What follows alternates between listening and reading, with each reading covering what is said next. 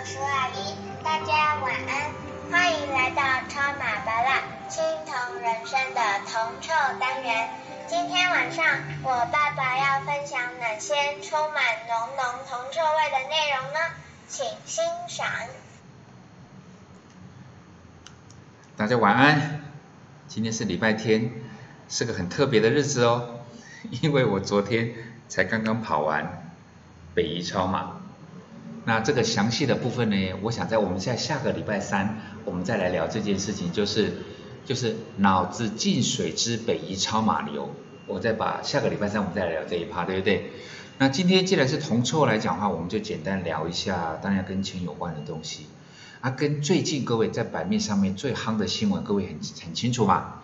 雷神之锤 VS 洪荒之力，OK，这是个社会新闻，当然也是个影剧新闻，不过各位。这算是职业病吧？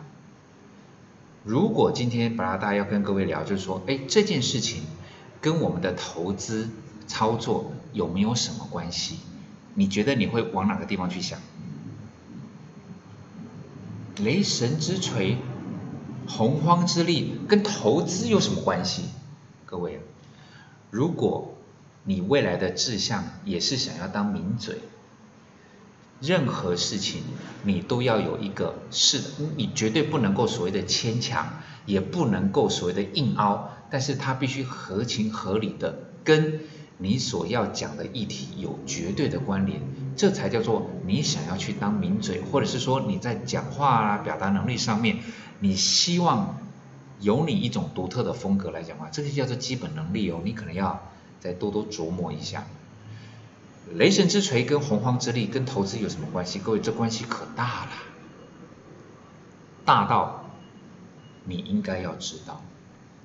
各位，假如王力宏是一档股票，你平心而论呢？我知道很多人现在对这件事情，因为已经开始带有一点点主观的，因为你讨厌这个人嘛，对吧？渣男之类的东西，OK？平心而论。你就算不是他的粉，好，不是他的粉，但是这一档王力宏股，在过去这一段时间，如果以基本面的角度来看它，请问一下，它的基本面有问题吗？论学历、论经历、论他的音乐素养、论他的表演风格、论他的外在形象，是不是都叫做优质的？各位应该可以认同吧？不要把现在的一种好恶，把它影响到说你以前就认为它很烂。各位，你大概我们大概都知道，你就算不是他的铁粉，你也知道他的状况叫做优质歌手。这一档个股叫做优质个股。从基本面的任何一个角度，财务报表有四大表，任何一张表你看到的王力宏股。都是好股票，这有第一个出来了，就是即便是一档优质的好股票，它如果它是有隐藏着所谓的这种狗屁叨叨的事情来讲的话，之前很难被发现，但是你终究会被爆出来，这是第一个，我希望各位可以理解的。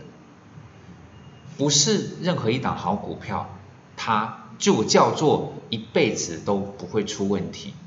如果按照之前的金融海啸来讲，雷曼兄弟在出事之前，它也叫做好股票啊。王力宏在出事之前，他也是优质歌手。所以保持戒慎，我们认真的评估，这是第一个。第一个点，第二个，我们再认真的评估，我们依然评估不出来王力宏这档个股是坏的，我们评估不出来，所以才会有第二个重点。第二个重点是什么？今天我不会讲的特别久，因为我刚刚跑完北一超马，我气还必须要再回复。各位虽然听起来好像没什么感觉，对不对？但是其实我需要回气，所以我今天不会特别讲的。我不会像以前讲讲到快二十分钟。第二个才是我很希望跟各位分享的重点，因为很早很早之前，我被问过太多太多遍，很多朋友都会问我说说八大啊，你不是金控、自营部、股票的操盘人出身的吗？啊，这是啊是啊。那你应该对操作股票很有心得跟方法，对不对？我说是啊，当然不差啦，不差啦，还可以啦。他说，那你干嘛去投资基金？你干嘛去投资 ETF？你自己就有那个本事了，你干嘛还去投资那些东西？各位，这刚好跟雷神之锤 VS 洪荒之力是异曲同工之妙。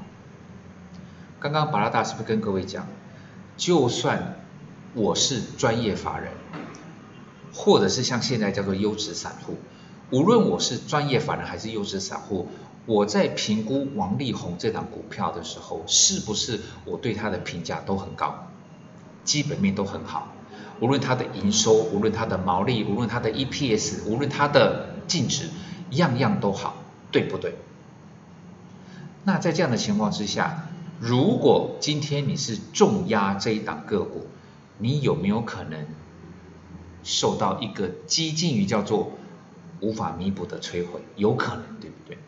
所以，因为我们早就知道，不是我早就知道王力宏会出事，或我早就知道。那个雷曼兄弟会出事，而是因为我知道个股，我们终究没有办法一窥它的全貌。我们很多的资讯，即便我们去拜访公司，我也不见得能够得到那个数字，对不对？我们看的也都是会计师签报出来的一些财务报表的资料，那会计师也会被骗了，所以。正因为这种叫做投资单一个股有可能出现的风险，就叫做如果你把鸡蛋只放在一个篮子里面，你的篮子里面只有一颗鸡蛋，一个不小心就会出事情。所以为什么 ETF 是值得的？为什么基金是 OK 的？正因为这两种金融商品，它都是把篮子里面的鸡蛋不止一颗，而是一篮子股票，简称叫一篮子鸡蛋。如果其中有一颗鸡蛋叫做王力宏，他出事了，他股价大跌了，重挫了，就是天天跌停，然后一直跌不停。对我的这个篮子里面来讲，我总就有一颗坏的蛋，对不对？对我有没有影响？当然有了，因为我手上在一篮子股票或是叫做一篮子鸡蛋里面有一个不好的，它当然会有影响。但是各位就会知道，风险就被分散了，风险就被分散。毕竟以 ETF 来讲，或者是一篮子股票，呃，或者是基金来讲话，手上持有的个股，如果以零零五零各位比较熟的情况之下，它好歹里面有五十档个股。五十档个股里面有一档王力宏挂掉了，各位你就会知道影响没那么大，它不至于毫无影响，但是它的影响真的没那么大。所以为什么我会建议各位说，不是因为投资个股赚的少还是怎么样，不是，而是当你在执行投资跟操作的过程中，我们又希望追求超额的报酬。我们也想避免不必要的风险。当你单压一档个股的时候，你就会很容易像前一段时间，是不是很多叫做我们讲做一般讲说投资小白啦，或者是说刚刚开户的人，各位啊，最近这一两年刚刚开户的人，就是新开户的人数是大幅的增加，而新开户的人数大幅增加，是为了要做中长期或者波段投资吗？几乎没有。开户的人数增加，几乎都是为了做短线，所以说在台股里面，当冲交易的比率原本其实不高的，最近这几个月，甚至最近这一两年，大概都可以拉到三成到四成。新开户的似乎比较倾向去做当冲，在当冲的情况之下，你就会很容易重压一档股票。如同前一段时间，航海王，你航海王压哪一艘船，压哪一架飞机，一出事情，这一把下去就中弹。但是你是说 ETF 会不会投资到航海王？有啊，零零五六啊，零零五六它就是它也是有压航海王，所以它的股价就没有办法像零零五零表现的这么好。这之前也跟我有简单的闲聊过。